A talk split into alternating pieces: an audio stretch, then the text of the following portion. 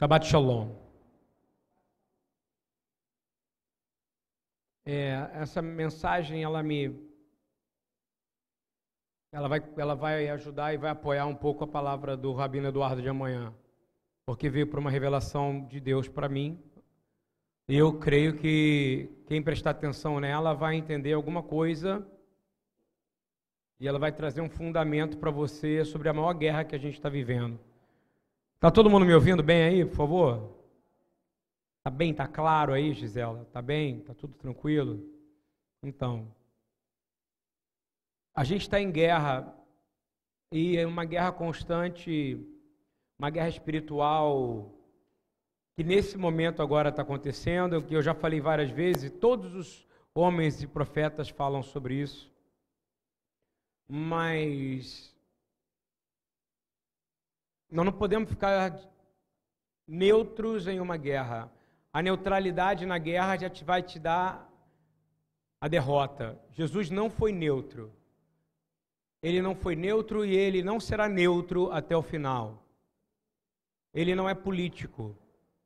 Já falamos isso várias vezes. Jesus, Yeshua, ele tem um título. O nome dele é um título. O nome dele, se, se eu for traduzir ao pé da letra, ele é o Deus da minha, da nossa salvação. Amém?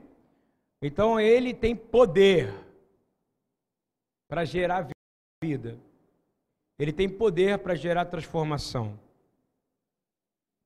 É, e o que eu tenho entendido é que cada vez mais nessa batalha espiritual, como mover profético que eu analiso, eu vejo as pessoas confusas e perdidas.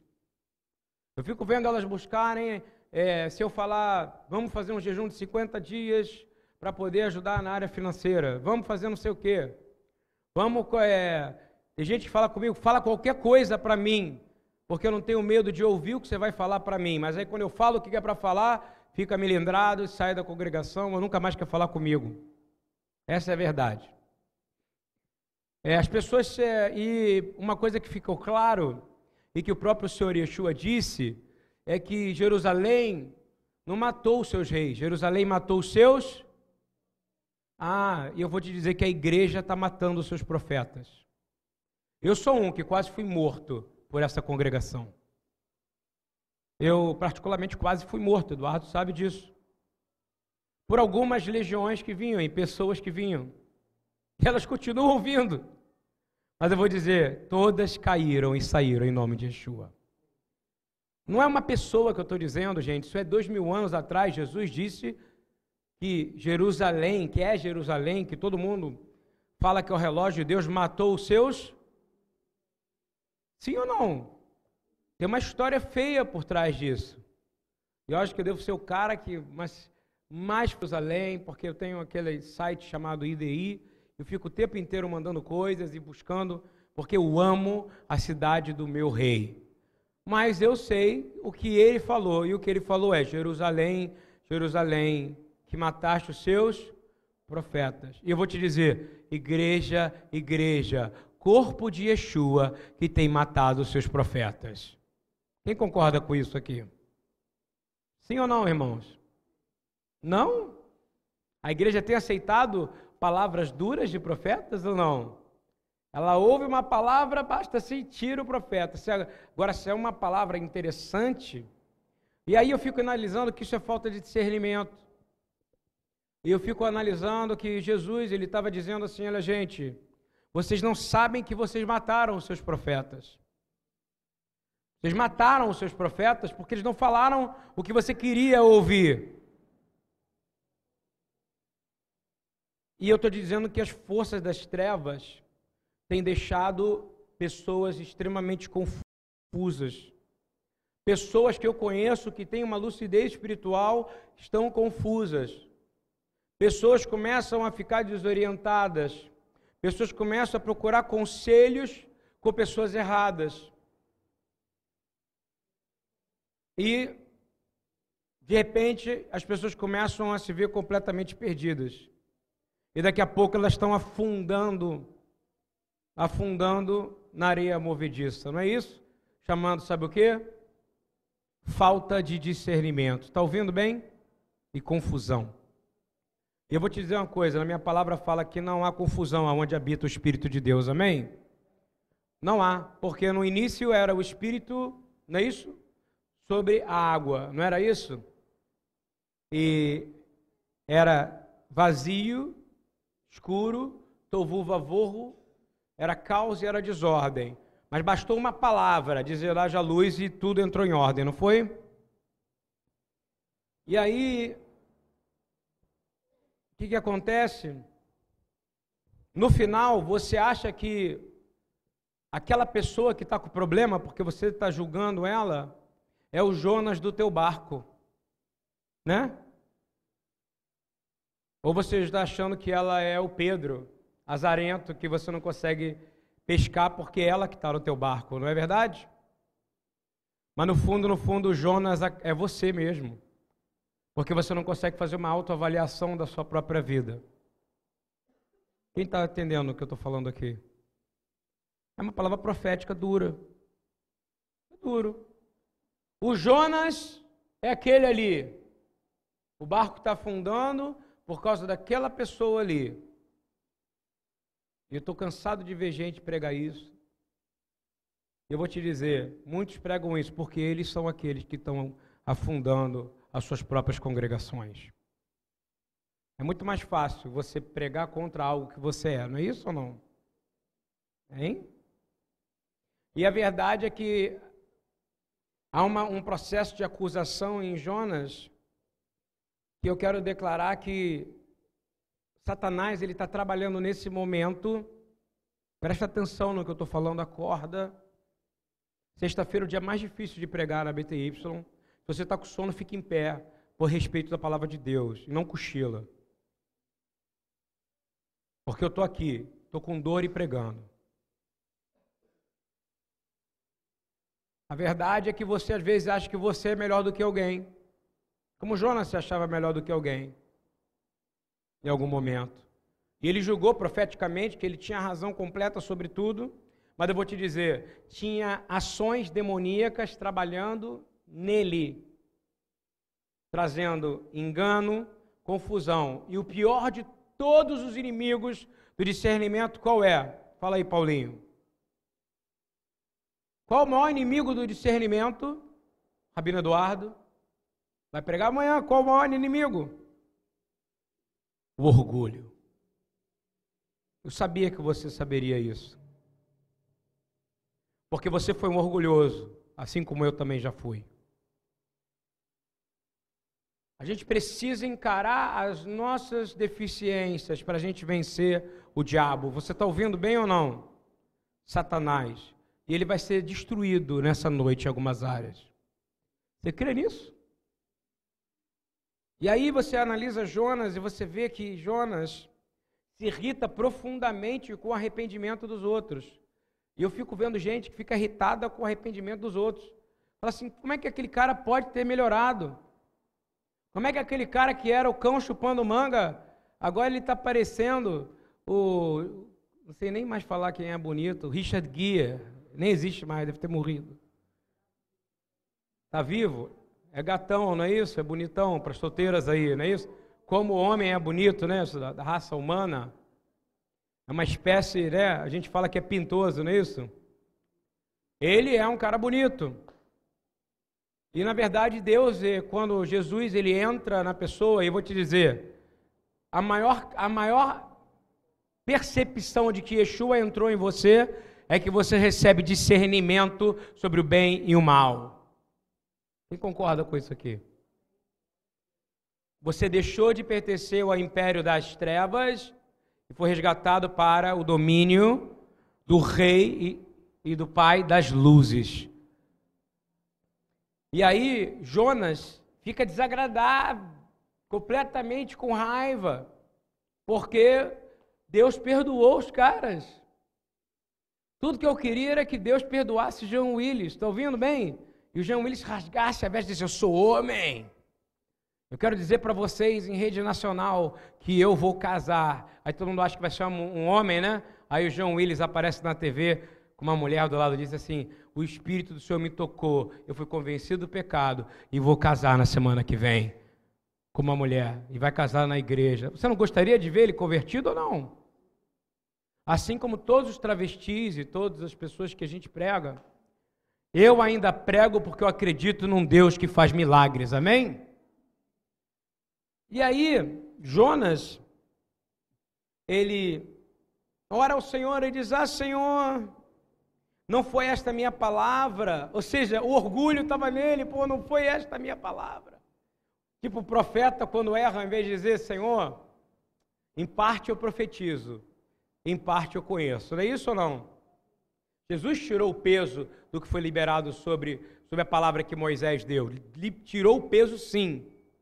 Ele disse assim: se a pessoa tiver humildade e entender, na verdade, quem disse isso é o comentarista Paulo.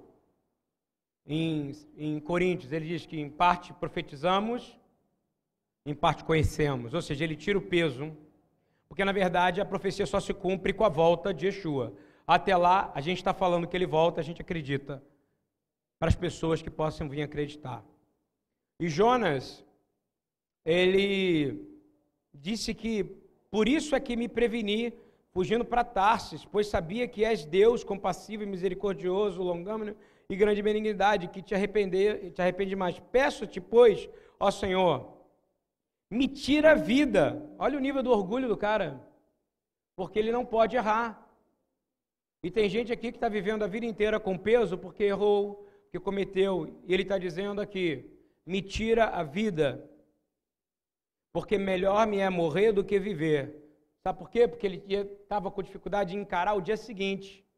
E as pessoas iam falar: e aí, Jonatas, bonitão, cadê a destruição? Não é isso? De Nínive. E ele ia ter que falar: não aconteceu. E eu falei que aconteceu. O Senhor está dando uma aula para a gente de orgulho aqui, de quebra de orgulho, de um homem extremamente orgulhoso e que falava com Deus e que ouvia Deus. O profeta ele só existe para uma coisa. Vamos ver se você sabe para que, que é. Para que, que serve o profético? Hein? Hein, Mônica? Qualquer coisa, olha só. Eu vou mudar meu estilo de pregar, vocês vão ter que me aguentar. Por que, que serve, para que, que serve o profético? Exatamente, para gerar arrependimento nas pessoas. Você está ouvindo bem? E qual o maior problema que os profetas têm? Porque as pessoas têm orgulho e não querem o quê? Se arrepender. Seria tão bom se os reis se arrependessem? Não é verdade? Se as pessoas se arrependessem? Mas elas não, elas preferem morrer do que se arrepender. Não foi isso que aconteceu na palavra de Deus?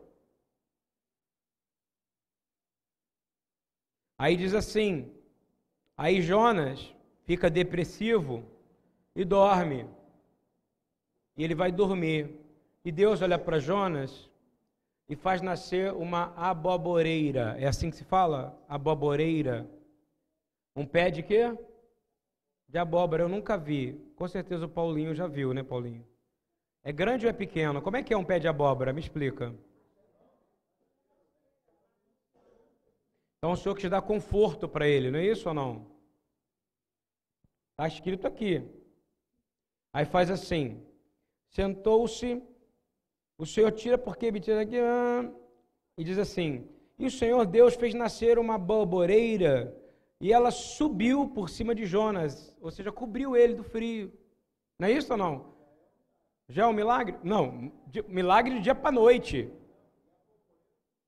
O Paulinho aqui, que é um personagem que eu vou ter uma câmera um dia para mostrar para todo mundo. Vem aqui, Paulinho, para o pessoal te conhecer. Vem aqui. Vem aqui, Paulinho. Vem aqui, vem aqui, vem aqui. O homem que já viu uma boboreira.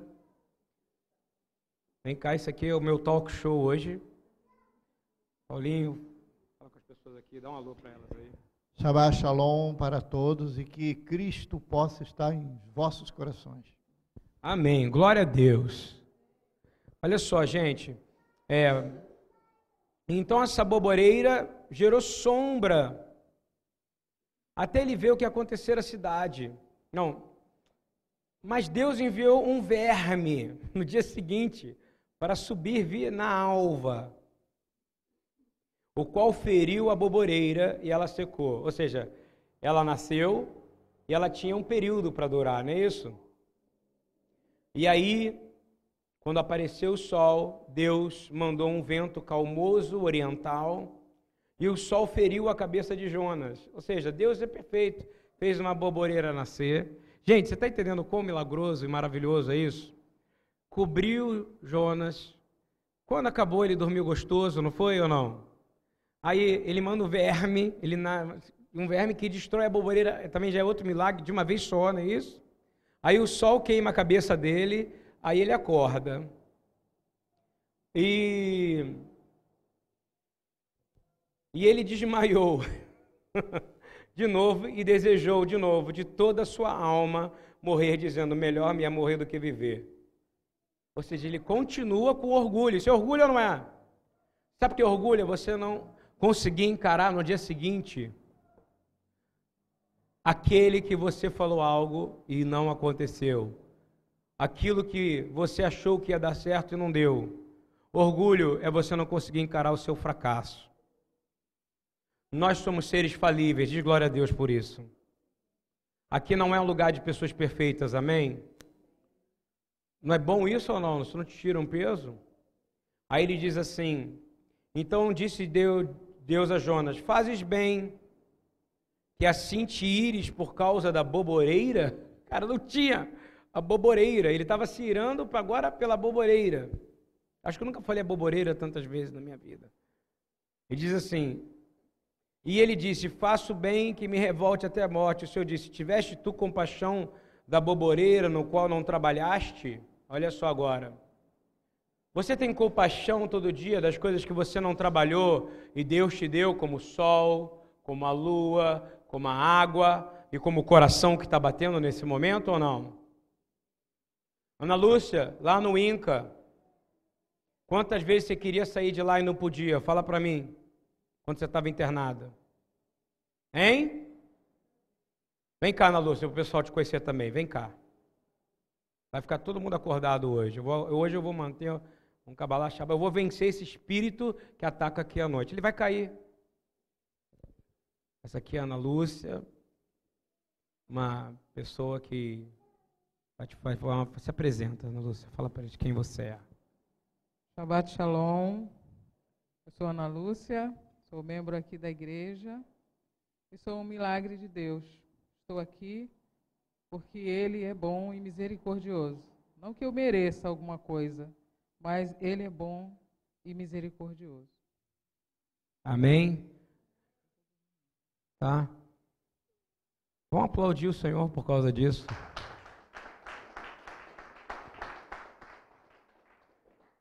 Yeshua trabalhou no corpo dela e ele venceu o câncer que tinha nela. Amém? Você entendeu a diferença ou não? Porque ela permitiu isso. E ela vive com alegria. E aí, disse o Senhor. E aí, de repente, Jonas, caiu a ficha de Jonas. Eu não chamei a Ana Lúcia porque eu achei que ela estava dormindo, não. É porque eu acho que ela é uma pessoa que tem conteúdo para falar, assim como o Paulinho. E eu acho que a gente tem que. Ah, vou ensinar uma coisa: no judaísmo, já que vocês gostam de saber, existe uma coisa chamada yeshivá. E o estudo é sentado e todo mundo participa. Por que, que a gente tem que assumir um formato é, que todo mundo faz? Fala para mim. Eu quero fazer assim hoje. Alguém tem algum problema com isso ou não? Hein? Hoje é Yeshivot, é todo mundo sentado e eu também, estudando a palavra de Deus. Glória a Deus. Amém? Baruch Hashem. Amém. E aí, o que, que aconteceu? E não hei de eu ter compaixão da grande cidade de Nínive, em que estão mais de 120 mil homens, que não sabem discernir a sua mão direita e a sua mão esquerda, e também muitos animais? Irmão, Deus teve compaixão de pessoas que não teve discernimento. Você está ouvindo bem ou não? Discernimento é uma proteção para aquele que não tem. Não sei se você está entendendo. Estou falando no profético para vocês entenderem. O discernimento também protege aqueles que não têm. Mas o orgulhoso é destruído, porque ele acha que tem. Então, como é que você tem discernimento? Primeiro achando que não tem. Está ouvindo bem? Como é que você vence esse discernimento? Eu não tenho. Porque quem me dá discernimento é o Espírito de Deus. Amém? Você vai receber isso. Aí se você falar assim, eu sou um cara que tem discernimento, hum, já tá, vai ser destruído. Discernimento é um dom do Espírito de Deus que precisa ser derramado sobre cada um de nós. Amém? E ele só habita naqueles que são mansos e humildes. E aí eu podia dizer assim, o maior mandamento que Yeshua já disse, não vos deixeis enganar. E você não só você não será enganado se você tiver o quê? De ser. Não é verdade? Ele está dizendo assim: não vos deixe enganar. Tendo Jesus se assentado ao Monte das Oliveiras, Mateus uh, 24, 3, não precisa ler. Tendo Jesus se assentado ao Monte das Oliveiras, os discípulos chegaram até ele, em particular, lhe pediram: Dize-nos quando ocorrerão essas coisas e qual será o sinal da tua vinda e do final do tempo. Olha só a preocupação, mas sempre as coisas que hão de vir, não é isso? Ele fala: para! Porque eu não vou te dar o orgulho de saber quando eu venho. Você está ouvindo bem? Para você falar para todo mundo: eu sei e você não sabe. Mas ele diz uma palavra que a tradução corretíssima do hebraico é: cuidado, para que ninguém te engane. Muitas traduções dizem que para que ninguém te seduza. Mas na verdade é que você não seja enganado, para que você não seja seduzido pelo orgulho. Porque se você tem a mim, qual o princípio de Jesus? Você vai ser menor, concorda comigo? Você não, quer, você não quer saber mais eu não quero saber mais do que a Raquel. Eu não quero saber mais do que o Eduardo. Eu não quero saber mais do que o Marcos. Eu quero aprender com o Marcos. A palavra fala submeter uns aos outros, não é isso ou não? Mas não, parece ter uma sede de todo mundo saber, não é isso? Seu orgulho. Da onde que Jesus tirou isso? Jeremias, irmão. Jeremias fala assim, Jeremias 29. Porquanto diz Adonai Tsevaô, do Senhor dos Exércitos. É, desculpa que eu não vou dar muita referência, que eu fui escrevendo de mão. Não vos deixeis, repita comigo, não vos deixeis enganar. Quem falou isso? Jeremias, a mesma coisa. Quem disse isso para Jeremias? Repite comigo. Yeshua. E ele está dizendo isso agora, ele mesmo, encarnado, dizendo para os que vão ficar: não se deixem enganar. Jeremias 29, 8. Assim diz o Senhor dos Exércitos, Adonai de Sevaodo, Deus de Israel, não vos deixeis enganar pelos profetas e adivinhos que habitam entre vós. Da onde você vai ser mais enganado? Vamos ver se você sabe. Do profético, daquele que fala, ó, oh, Jesus me disse, hein? Jesus falou, hein? Jesus me disse, hein? Cuidado, hein, irmão? Olha aquele Jonas que está no seu barco, hein? Cuidado, hein? Vou te falar uma coisa, Jesus está dizendo para você, você não se deixa enganar, é individual. Está ouvindo bem ou não? Eu vou te dizer que você pode ter esse poder. Jeremias 37 fala: Assim diz Adonai, outra vez, não enganeis a vós mesmos. Ah, agora ele vai piorando. Então ele diz assim: não, não, que você não se engane. Então quem é que pode te enganar? Fala, eu mesmo eu posso me enganar a mim mesmo. Então você, os profetas podem te enganar, não é isso ou não? E você mesmo pode se enganar. Quem está tá entendendo isso aqui? Quem concorda com isso? Há uma ordem, está ouvindo? Jesus depois ele vai falar que viram muitos em meu nome, viram muitos falando que são Cristos, não é isso? Ou seja, que são Machia, e é por isso que ele está dizendo, não vos enganeis. Esse é um padrão de Jeremias, que é um profeta que avisava sobre a destruição que estava por vir. E ele diz assim: Os babilônios certamente baterão em retirada, porquanto em verdade vos afirmo que eles não se retirarão. Ele estava dizendo, eles não vão se retirar. Os falsos profetas estão dizendo que eles vão se retirar. Eu estou dizendo que eles não vão se retirar. Estão ouvindo bem? E ele está dizendo, não engane a vós mesmos. E a mensagem que eu estou dando para cada um sentado aqui, cada um que está me vendo, que você não seja enganado por si mesmo, pelo seu comodismo, pela sua vontade de fazer a tua vontade, não a que Deus mandou. Eu já morri, irmão. Eu já morri. Eu tenho provas de que eu já morri. Já não sou eu que vivo, mas é Cristo que vive em mim. Quem esteve com a gente na quarta-feira agora sabe do que eu estou falando. A glória de Deus se manifestando no meio da rua ali, para humilhar o inimigo. Nem vou entrar nisso nesse minuto, vou entrar um pouco mais à frente. Quero dizer para você, e aí um outro homem que eu considero profeta e comentarista da Torá, ele fala para a igreja de Gálatas, ele diz assim, Gálatas 6, versículo 3: Pois se alguém se considera importante, está ouvindo bem? Se alguém se considera melhor, ou se alguém se considera alguém, porque que nós seguimos Yeshua, nós somos nada, concorda comigo ou não? Ao mesmo tempo, nós somos muito. É, é uma, é uma complexidade isso. Mas se, mas se alguém se considera importante, não sendo nada, engana a si mesmo. Então, se você se considera alguma coisa porque você é pastor, pastora, bispo, arcebispo, padre, é, sei lá o que você é, Pablo Vittar, qualquer coisa, você não é nada. Você está ouvindo bem ou não? Vou falar de novo. Vou fazer uma pergunta para vocês que eu fiz. Romanos 14, 17 diz que o reino de Deus não é o quê? É o quê? Falo sempre. Paz, amor, alegria no Espírito Santo de Deus. Sabe por quê? Porque dessa forma você se torna aceitável a Deus e honrado em meio aos homens. Está ouvindo bem? Quanto mais você diminui, mais você se torna aceitável a Deus e mais honrado ao homem você é. E aí vou continuando. É... Só que aconteceu algo que, se você ficar esperto, você nunca mais vai ser enganado. Quem quer nunca mais ser enganado aqui? Hein? Olha só, aconteceu algo. Qual, foi a, qual é a grande arma do diabo? Hein? O engano. Foi isso que ele fez durante toda a criação, não foi? Ele enganou, ele enganou. Ele não pode fazer nada a você a não ser fazer o quê? Te enganar, porque você se deixa enganar. E você vai sendo enganado por falsos profetas, e você vai ser enganado por você mesmo, e você vai sendo enganado porque você se acha melhor do que alguém. Viu os três níveis de engano que você pode ter ou não? Falsos profetas, ou líderes, ou os que se dizem como Cristo, você mesmo, ou porque você se acha importante. Orgulho. Tudo orgulho.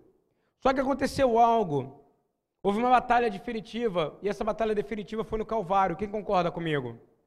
No Calvário, Yeshua derrotou Satanás naquele, naquele, naquele madeiro, naquela cruz. Ele foi completamente ofendido. Ali quem foi enganado foi ele, o que enganava todo mundo. Ali ele achou, bom, venci. Não é isso? Mas não, ali ele foi destruído. Eu vou dizer de novo, ele foi destruído. Satanás, o domínio que ele tinha ele perdeu. Alguém tem dúvida disso aqui? Ah, mas ele ainda habita. Ele habita, ele é príncipe. Mas ele não é rei. Você está ouvindo bem ou não?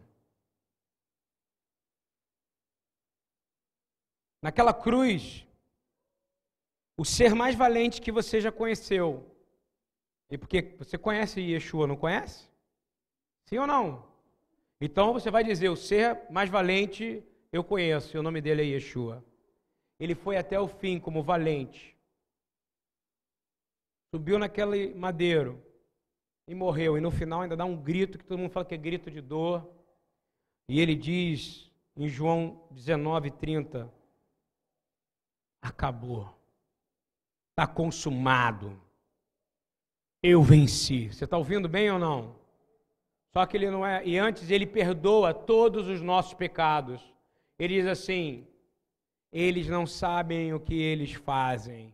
Sabe por que não havia orgulho nenhum neste homem? Concorda comigo? Ele era manso, humilde, perfeito, sem pecado. E até quando eu tentar quebrar o osso dele, não podia. Quando, quando furaram ele para sair sangue, saía água, porque dele só saía vida, irmãos. E até hoje só sai vida de dentro dele. Mas para os orgulhosos e arrogantes é, é o contrário. Ó, contrário de manso e humilde, orgulhoso e arrogante. Repita comigo. Contrário de manso e humilde, orgulhoso e arrogante. Quem concorda com isso? Hein? Ele não aceita, e esses não vão ressuscitar se não se arrependerem, concorda? E é tão bonito porque tinha um orgulhoso e tinha um arrogante. Logo em Mateus 27, 50, 54, nesse mesmo momento, diz o seguinte: Jesus clamou, e a tradução correta é gritou, em alta voz. Você já viu alguém morrendo gritar com alta voz? Fala para mim, eu nunca vi. Eu já vi cara ser sacrificado aqui no morro e ele não conseguir falar. Você está ouvindo bem? Ele fica assim, ó. Não é verdade? Quem apanha muito consegue gritar? Galera que tem acesso ao, às comunidades. Você não consegue ouvir, porque os caras fazem de uma maneira que o cara não tem força. Você está sangrando. Jesus estava sangrando ou não? Ele tinha apanhado muito ou não? Ele estava nu ou não? Você sabe que força foi essa que gritou? Era o Espírito gritando: Acabou! Acabou! Acabou! Eu estou dizendo para você que está em guerra aí, você está vivendo em guerra à toa hoje. Porque você insiste em deixar ser enganado pelo inimigo. Ou porque você está ouvindo falso profeta, número um. Ou porque você engana a si mesmo, não fazendo o que Deus mandou você fazer, e não ouvindo os profetas de verdade do Senhor. Ou três, porque você se acha mais importante e você não é nada. São três motivos. Eu não estou falando isso, está na palavra de Deus. Quando ele disse um, um homem que é derrotado na morte, acontece assim: eis que naquele momento o véu do templo se rasgou em dois. E do alto a baixo, ou seja, para provar que não foi nenhum homem né, que chegou ali embaixo, né, porque era alto, irmão. Rasgou de cima para baixo.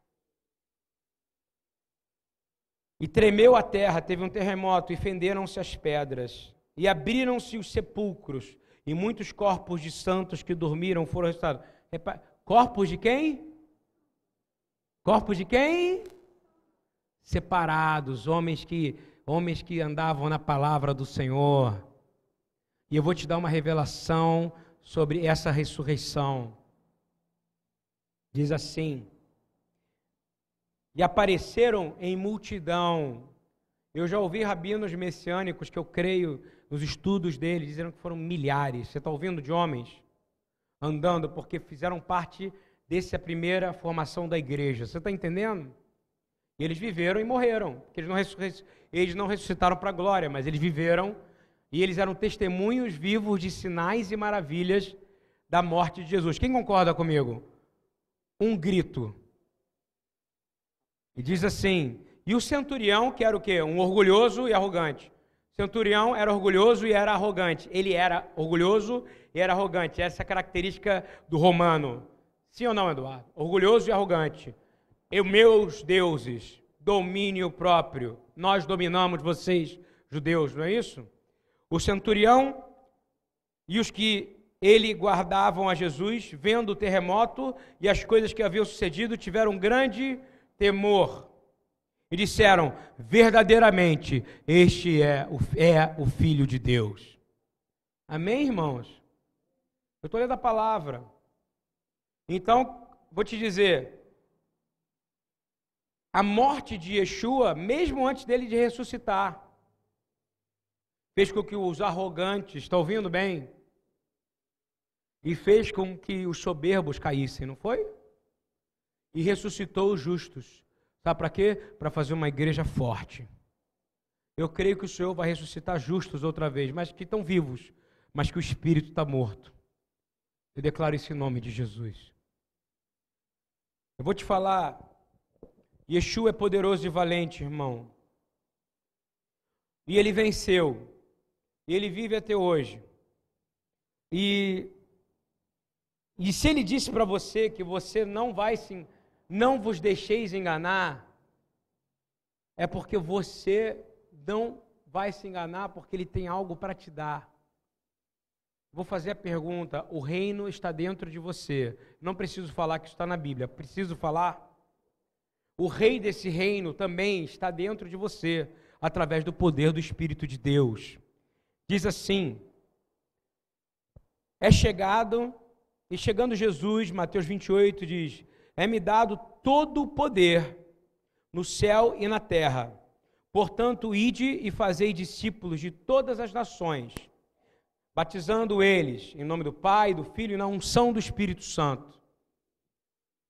Não acredito que ele falou em nome do Espírito Santo, acredito que ele falou na unção do Espírito Santo, como nós batizamos aqui. E digo, ensinando-nos a guardar todas as coisas que eu vos tenho mandado. Repete comigo, guardar tudo. Eu preciso guardar tudo. Então repete comigo, o princípio do discernimento é a obediência. Quem concorda com isso? Se você se desobedece a Deus, você perdeu o discernimento. Eu digo isso, sabe por quê? Porque Yeshua, ele nasceu normal, ele não nasceu normal ou não? Se ele chutasse a pedra, o dedo dele ia doer ou não? Ele, ele tinha dor de barriga? Tinha, ele era normal. Ele era homem, não era?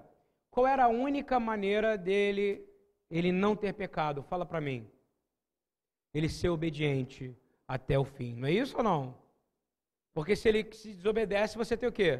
Pecado. Porque pecado é o quê? Transgredir mandamento. E aí, engraçado que Satanás não consegue enganar Jesus. Mas ele consegue enganar a gente. Eu quero declarar em nome de Yeshua hoje eu fui buscar uma coisa no judaísmo que eu acho interessante. Que a gente fala que são as sefirot, né, que são os atributos de Deus. E eu vou te dizer, Yeshua, ele nasceu com todos os atributos de Deus nele. Ele tinha Keter, a coroa, ele não era rei. Ele tinha Kormá, sabedoria, não tinha? Ele tinha Biná, discernimento. Ele tinha Da'at, conhecimento. Ele tinha Hesed, que é misericórdia, graça ou bondade. Ele tinha Gevurah, que vem de Gibor, que é poder. Ele tinha força. Ele tinha Tiferet, mesmo sendo um homem de aparência feia, ele tinha beleza, expressada através do Espírito de Deus. Ele tinha Natsar, que é vitória, é Netzar, que não é a vitória como Nike, que é uma deusa. Ele tinha vitória porque ele tinha o poder de vencer. Ele veio com uma missão vencer e venceu. Sim ou não? Imagina se eu te dou uma missão só, você tem que vencer. Você não pode perder. E ele foi e cumpriu a missão até o fim. Ele já venceu. A missão dele está cumprida, amém? Quem concorda que a missão de Yeshua já foi cumprida? Ele é eterno, então ele já cumpriu. Falta a gente cumprir a nossa, a nossa não está cumprida. Ele tinha, ele tinha Rod, que era esplendor, agradecimento, sinceridade. Ele tinha Yesod, ele tinha o alicerce, ele tinha Emet, que é a verdade. Ele tinha Malhut, ele era o rei que possuía o reino. Amém? Então ele tinha tudo. Yeshua tinha tudo dentro dele. E aí eu vou te dizer que eu não precisava nem ir para onde eu fui. Eu podia terminar essa pregação voltando para João 1 e para dizer que você tem um poder. Repete, eu tenho um poder. De não cair na armadilha do diabo mais. Eu quero receber isso. Isso é apenas uma preparação do que Deus vai fazer amanhã aqui nesse lugar. Você quer ter discernimento? Você quer poder saber a diferença entre a mão direita e a esquerda em situações? Você quer parar de de falar que os outros são o Jonas e o Jonas é você? Você quer parar de achar que você vai reconstruir coisas que não vai ser para você reconstruir? E a função de reconstruir é a função de Deus, a nossa é de servir, servir e servir. Olha o que está escrito em João 1, de 11 a 14, irmão. Jesus veio para o que era seu, né? e os seus não receberam. Mas todos quanto receberam, deu-lhes o poder, repete comigo, poder de ser filhos de Deus. aos que creem em seu nome, os quais não nasceram do sangue, nem da vontade da carne, nem da vontade do homem, mas você em Yeshua e creu nele, você foi feito da vontade de Deus, amém? Então eu declaro agora que o espírito de engano está saindo desse salão, está saindo das pessoas que estão ouvindo aqui, porque é uma guerra isso, é a maior guerra que existe. É você achar que você sabe uma coisa que você não sabe. E muitos reis maravilhosos que nós vemos na Bíblia caíram por orgulho. Muitos pastores que começaram muito bem caíram por orgulho. Eu peço, Senhor, afasta de mim esse cálice do orgulho, Senhor. Me tira desse púlpito, Senhor. Eu prefiro ser um profeta morto do que estar vivo aqui falando. Presta atenção no que eu estou falando para você.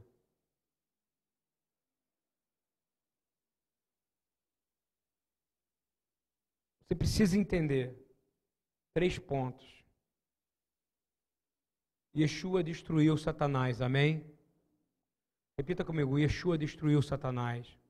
Você fala isso poucas vezes no dia que você acha que ele ainda vai ser destruído. A mentira.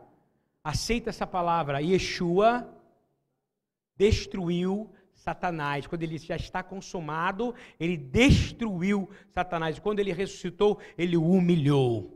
A palavra fala humilhou. Porque ele humilha. E agora, os que são humilhados por Satanás, sabe qual é o prazer de Jesus? Exaltar. Amém? E aí, você tem que repetir isso, porque eu não fico vendo pessoas falando isso. Eu fico vendo pessoas dizendo, ah, porque o diabo vai ser destruído, porque o diabo vai ser jogado não sei aonde. Eu vou dizer de novo, repete comigo, Yeshua destruiu Satanás. É assim que você tem que começar seu dia dizendo: Eu amo a Deus. Ele me ensinou a me amar. Eu amo ao próximo. E Yeshua destruiu você, Satanás. E aí você não vai ser mais enganado. Palavra de Deus para mim. Sabe por quê? Quando você não faz isso, você é desobediente, porque você começa a crer que o mundo é governado por Satanás. É sim mas foi te dado autoridade e poder sobre ele. Ele disse: No meu nome você vai expulsar demônios. Ele não falou que ele ia descer, vir aqui. Peraí, Marcos, não, não expulsa o demônio, não, que eu que vou expulsar. Ele falou isso? Não, ele disse o quê? No meu nome você vai fazer, mas não declara nada, eu declaro. Você não tem poder nenhum para declarar nada no seu nome. Agora você vai falar no nome de Yeshua ontem à noite, quarta-feira à noite. Nós estávamos andando lá, entregando alimento. Estava lotado de gente, estava frio. Nós começamos a entregar e a orar. Aí eu, eu comecei a orar um por um. Eu não ia, eu estava em desobediência. Sabe o que Deus fez comigo? Me deu uma dor no rim. Que quando eu fui no banheiro, eu comecei a urinar sangue. E eu falei: Senhor, eu tenho que ir. Quem não quiser crer, meu irmão, eu não estou preocupado. Vou falar de novo. Eu já morri. Amém? Está falando aqui com um homem que foi ressurreto. Sabe aonde? No espírito. Amém? Aí fui para lá desci do carro, faço como eu faço. Aí os caras falam, pô, vocês são a única caravana que abraça todo mundo e cuida de todo mundo, que beija todo mundo. Tal, vou te falar, nunca peguei um piolho, ok, irmão? Não fosse por orgulho, não, vou dizer que o Senhor me guardou. Amém? Nunca peguei uma doença no meu corpo, nada da rua. Abaixo tuberculoso. Beijo todos eles, nunca peguei uma doença. Testemunha aqui, não é ou não? Alguém já me viu aqui? Eu não tenho essas paradas. Ele falou que o não é por orgulho, eu estou dizendo. Eu faço aquilo que Jesus mandou fazer. Ele não manda ficar em santidade. Eu fico. Eu vou te falar. A hora que eu senti que eu sou o Jonas dessa congregação, quem sai sou eu. Está ouvindo bem ou não? Você está compreendendo essa palavra ou não? Quando você sentir que você é o Jonas de alguém, você chega e se arrepende. Quem sabe o Senhor faz brotar uma brobroe, a, a, a, boboreira em volta de você. Porque ele quer Jonas arrependidos, amém? E aí, vamos falar de novo? Yeshua destruiu Satanás, fala isso para ele. Você crê nisso ou você acha que ainda vai acontecer alguma coisa? As coisas que estão por vir, não estão por vir. Mas o princípio da guerra espiritual você declarar: está consumado, o meu Senhor te destruiu, Satanás. E aí você começa a ter discernimento. Aí eu comecei a andar pela rua, né? Andei. Parei, Soraya estava tirando foto. Vem aqui, Soraya, deixa eu te apresentar para as pessoas aqui. É a última apresentação da noite. Vou terminar, gente. Olha só, são só 9h25. Fala, Soraya, se apresenta para eles. Shabbat Shalom a todos. Nós estávamos na quarta-feira lá fazendo evangelismo e aí, de fato, eu estava tirando fotos quando o pastor falou: Soraya, pare de tirar fotos. E imediatamente eu obedeci, porque obedecer é melhor do que sacrificar. E aí, logo em seguida, pode continuar, pastor. Na sequência, eu fui falando um a um, orando. Eu oro, eu vou lá, eu faço por amor, porque uma coisa o Espírito me ensinou: se você amar eles só porque eu amo, não vai. Vai porque você ama eles. Eles sabem que eu, eu amo. Os irmãos aqui sabem que eu abraço, que eu, que eu cumprimento, que eu sou duro, mas meu coração é uma gelatina santa, tá ouvindo? E só que no meio daquele povo ali tinha um cara. E eu ouvi barulhos como se fosse de barata na minha cabeça. Falando assim: eu olhei para a Soraya, ela estava pronta para tirar uma foto. Eu falei, guarda a câmera, como ela disse. E aí, o que eu, o que eu declarei para ele foi o que eu falei hoje aqui. Yeshua já te destruiu. Não foi isso que eu falei? Porque não fui eu que destruí o Satanás. Quem destruiu ele? E aí eu falei, e não foi numa igreja cheia de gente, não foi num ambiente onde todo mundo faz uma cena, não é isso? É um cara que eu nunca tinha visto ali naquele lugar. Era um homem que aparentava ser um homem que tem um apartamento, que tem casa, que tem recursos. E ele começou a gritar e urrar, e o Senhor mostrou: tem mais de dois mil demônios dentro dele. E aí eu falei: Jesus já te destruiu. Você está amarrado. Se ajoelha diante da glória de Jesus, não diante de mim. E ele se ajoelhou e ele botou a mão para trás. Só que eu vi e ninguém viu. Dois anjos enormes chegaram, ficaram do lado dele e seguraram e tiraram os dois mil demônios de uma vez. Quem crê nisso aqui? Tem gente que estava lá e viu. Qual foi a reação dele? Ele se levantou e o que ele fez, Soraya? Foi, foi, e ele levantou dizendo que poder é esse, que poder é esse. Eu falei, vem cá que eu quero te abraçar. Eu fui atrás dele. Só que ele, ele não queria, porque a índole dele é má e ele estava com uma faca e eu já tinha visto. O motivo de eu falar para Soraya parar é porque aquele homem estava armado. Mas eu vou te dizer, diante dos, dos dois big men, dos dois grandes anjos que o Senhor mandou naquela noite, e de Yeshua já ter destruído Satanás, quem são esses demônios diante de Yeshua? Diante do Ludwig, eles são grandes, mas diante do meu rei, eles são obrigados a obedecer. Amém? Eu estou dizendo para você entender. Então a primeira regra é você dizer: Te amo, Senhor. Yeshua, te amo. Satanás, tu já foi destruído e hoje você não vai bagunçar o meu dia. Você está ouvindo bem? E aí começa você a ter discernimento, que você vai começar a andar de acordo com o que Deus quer. Obedece a palavra profética que Deus te deu. É uma maneira de você ter discernimento. Dois, Yeshua tirou, no momento que ele foi destruído, tirou toda a legalidade de governar sobre um grupo humano. Que grupo humano é esse que ele não pode mais governar? Marcos Vinícius, vem cá, pastor Marco. Vem aqui, você vem, você aparece nessa da câmera sempre, vem cá. Hoje é o meu talk show, não tem o, o Jô Soares, o gordinho? Tem o Lude. Shabbat shalom a todos. É, que raça que Satanás perdeu? Ele não pode mais governar. Os lavados e remidos pelo sangue do Cordeiro. Amém. Vamos aplaudir o Senhor. Aleluia. Mas que são mansos e são. Basta você chegar lá, Sai, demônio, daqui, eu declaro em nome de Jesus. Você vai ver o que ele vai fazer com você. Aquilo ali que estava na rua, era na rua, gente, armado. Não é na televisão, com um monte de gente para segurar, não. Eu acho que o Marco veio tão rápido, que eu, eu acho que o Marco, quando eu olhei para a direita, o Marco estava. Porque ele estava lá longe. Eu olhei para trás, a Rabino Eduardo estava aqui. E então, então eu vou te dizer outra realidade. Yeshua já destruiu. Mas além de destruir, ele tirou a autoridade legal de Satanás sobre os que são lavados e remidos pelo sangue do Cordeiro. Então, Satã, o inimigo da sua alma, não tem autoridade. Se ele tem, é porque você está deixando ele entrar. Você está ouvindo bem? E a partir de hoje você não vai deixar. Eu declaro que portas espirituais estão sendo fechadas agora. Janelas das almas estão sendo fechadas agora.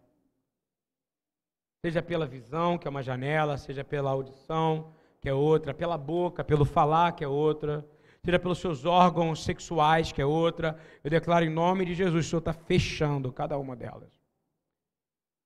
E a terceira e última regra, para você entender, é que ele restaurou, repete comigo, Yeshua restaurou as bênçãos que Satanás tinha roubado.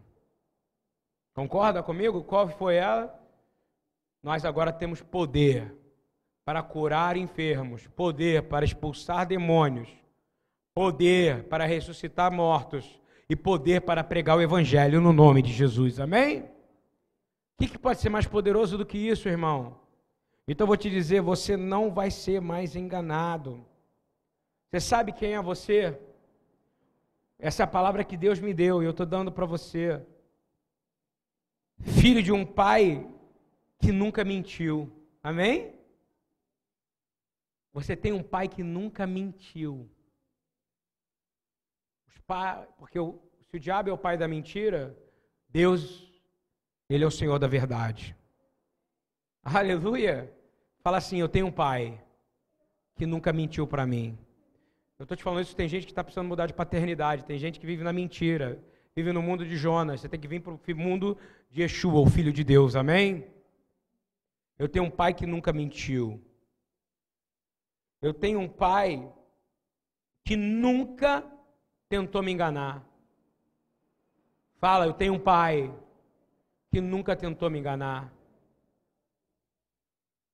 Pelo contrário, eu tenho um pai que nunca vai me abandonar. Amém? Tem coisa mais forte do que essa, irmão? Ele restaurou todas as bênçãos. Sabe de onde eu tirei isso? Do escritor de Hebreus. E é com esse versículo que eu fecho aqui. Ele diz assim: E visto como os filhos participam da carne e do sangue. Olha só que coisa. Vamos ler isso com a mentalidade agora. Olha só. E visto como os filhos participam da carne e do sangue, também ele participou das mesmas coisas. Ele participou da mesma coisa, o que? Carne e. Então, tudo que você pode achar que você teve, ele sentiu. Diz assim: para que pela morte, repete comigo, pela morte, ele aniquilasse aquele que tinha império da morte. Está entendendo ou não? Por isso que eu digo que o diabo foi destruído. Você tem que ler essa passagem e dizer: ele nasceu como nós, frágil, mas não teve nele um só pecado para que o diabo pudesse acusá-lo para destruir aquele que tinha o império da morte. E quem é esse? Está bem escrito aqui, ó, o diabo. Aí depois diz assim, estou lendo Hebreus 2,14, se você quiser a referência e livrasse todos, repita comigo, livrasse todos. Ele livrou todos que com medo da morte estavam por toda a vida sujeitos à servidão de quem? Do diabo. Porque na verdade ele não tomou os anjos. Olha que coisa linda. Na verdade, ele não tomou os anjos, mas tomou a descendência de Abraão. Aleluia ou não? Por isso convinha que em tudo fosse semelhante aos irmãos, ou seja, ele era semelhante em tudo a nós, você compreende ou não? Ele nasceu judeu para se cumprir a profecia dada ao pai Abraão. E nós que cremos nele, somos enxertados nessa oliveira. E nós somos vitoriosos porque ele venceu aquele que tinha governo sobre a morte. E o nome dele é Satã. Então você também venceu. E o engano vai sair da sua cabeça hoje. E você vai começar a ter discernimento. E ele diz assim: Por isso convinha que em tudo fosse semelhante aos irmãos, para ser misericordioso e fiel, sumo sacerdote naquilo que é de Deus, para expiar os pecados do povo. Porque naquilo que ele mesmo, sendo tentado, padeceu, pôde socorrer ao que são tentados. Se você é tentado todo dia, ele padeceu por você, para humilhar as obras do inferno. Amém? E é por isso que eu declaro hoje. Eu queria que você orasse junto comigo, abaixasse a sua cabeça. Nós vamos orar a palavra de Deus, Atos. Desculpa os que ouviram online, toda a loucura que eu fiz hoje aqui. Não sou obrigado a seguir padrão nenhum. Quero declarar que, Senhor, tem misericórdia da Carral, da tua Querrilá, da sua congregação, do seu corpo, da igreja que tem matado seus profetas, Senhor. Senhor, vai preparando para amanhã o espírito de discernimento encher esse lugar aqui. Senhor, tira, Senhor, verdadeiramente, nós não estamos pedindo para o Senhor tirar Jonas daqui. Nós estamos pedindo ao contrário, para aqueles que são Jonas, reconhecerem que sejam Jonas e se ajoelharem e pedir perdão ao Senhor.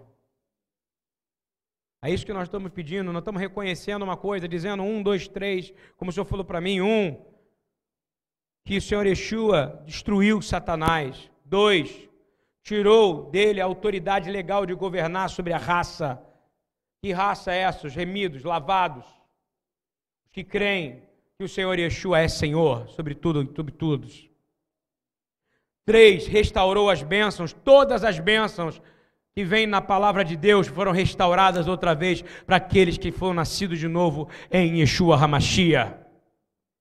Você é filho de uma promessa. Você é filha de uma promessa. Você não foi achado na rua. O Senhor te criou para o beneplácito da vontade dEle, porque Ele te fez louvor da glória, da graça dEle. Quero declarar que porque nele vivemos e nos movemos e existimos, como também alguns dos vossos poetas disseram, pois somos também sua geração, diz: Eu sou geração eleita. Fala isso para o Senhor. Fala isso, coloca isso dentro. Eu falei as Sefirot, que é um pensamento judaico, porque tem nada mais perfeito, porque Ele é a perfeição. E por causa dele nós dizemos que não há mais hoje motivo de sermos enganados, a não ser que nós nos deixamos ser enganados. Nós declaramos, sendo nós, pois, geração de Deus, vamos repetir junto comigo essa palavra, nós, sendo geração de Deus, não havíamos de cuidar que a divindade seja semelhante ao ouro ou à prata, ou seja, para você não ficar achando, eu estou lendo Atos 17, 28, para você não ficar achando que o ouro ou seja, o dinheiro, a dívida, o problema é teu Deus. Tu não vai pegar isso aí, não é o seu problema. O seu problema é em colocar essas coisas no lugar errado. Eu declaro que o Senhor está arrumando a casa no dia de hoje. E a casa é você. A casa é você. Você está recebendo uma, uma, uma parte do Espírito de Deus que está organizando o teu interior nessa noite. Você está recebendo e declarando verdadeiramente que nenhuma pedra esculpida por mão de homem tem poder, nada tem poder. O único que é digno de poder, honra e glória é aquele que recebe a glória e passa para o Pai. O nome dele é Yeshua Hamashiach. Mas Deus, repete comigo, Deus, não tendo contado o tempo da ignorância. Se até hoje você estava na ignorância, eu quero dizer que o Senhor está te trazendo uma nova revelação no dia de hoje. Ele está dizendo: Eu já destruí Satanás. Para aqueles que creem em mim, vocês têm que andar como vitoriosos. Vocês têm que resgatar pessoas da escuridão e trazer ela para a minha luz. É essa a sua função. Você tem poder de ser chamado filho de Deus. Mas Deus, não tendo em conta os tempos da ignorância, anuncia agora a todos os homens e em todo lugar que se arrependam.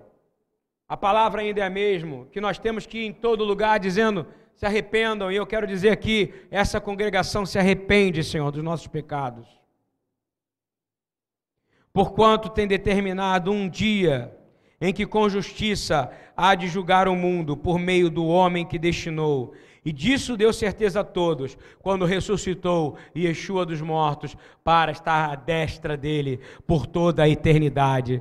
Seja dada honra, glória e louvor àquele que é o nosso Senhor, que destruiu as obras do inferno. Yeshua, amém e amém. Glória a Deus, irmãos. Essa é a palavra de hoje.